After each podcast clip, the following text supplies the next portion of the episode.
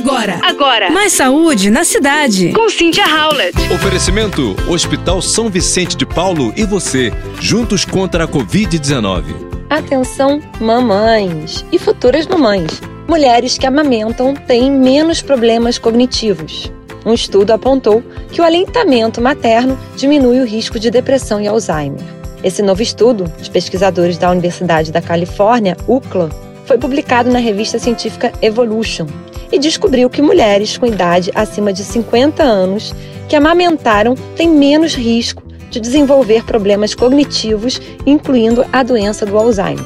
Segundo o trabalho, a amamentação tem impacto positivo no desempenho cerebral das mulheres na pós-menopausa. Os cientistas afirmam ainda que um tempo maior de aleitamento também trouxe resultados melhores. E entre os motivos, os pesquisadores acreditam que a amamentação ajuda a regular o estresse, promove o vínculo com o bebê e diminui o risco de depressão pós-parto, fatores sabidamente de risco para danos neurocognitivos. E além disso, eles afirmam que existe uma correlação positiva entre o aleitamento e um menor risco de doenças como diabetes tipo 2 e doenças cardíacas, e apontam que essas condições estão fortemente ligadas a um maior risco de Alzheimer.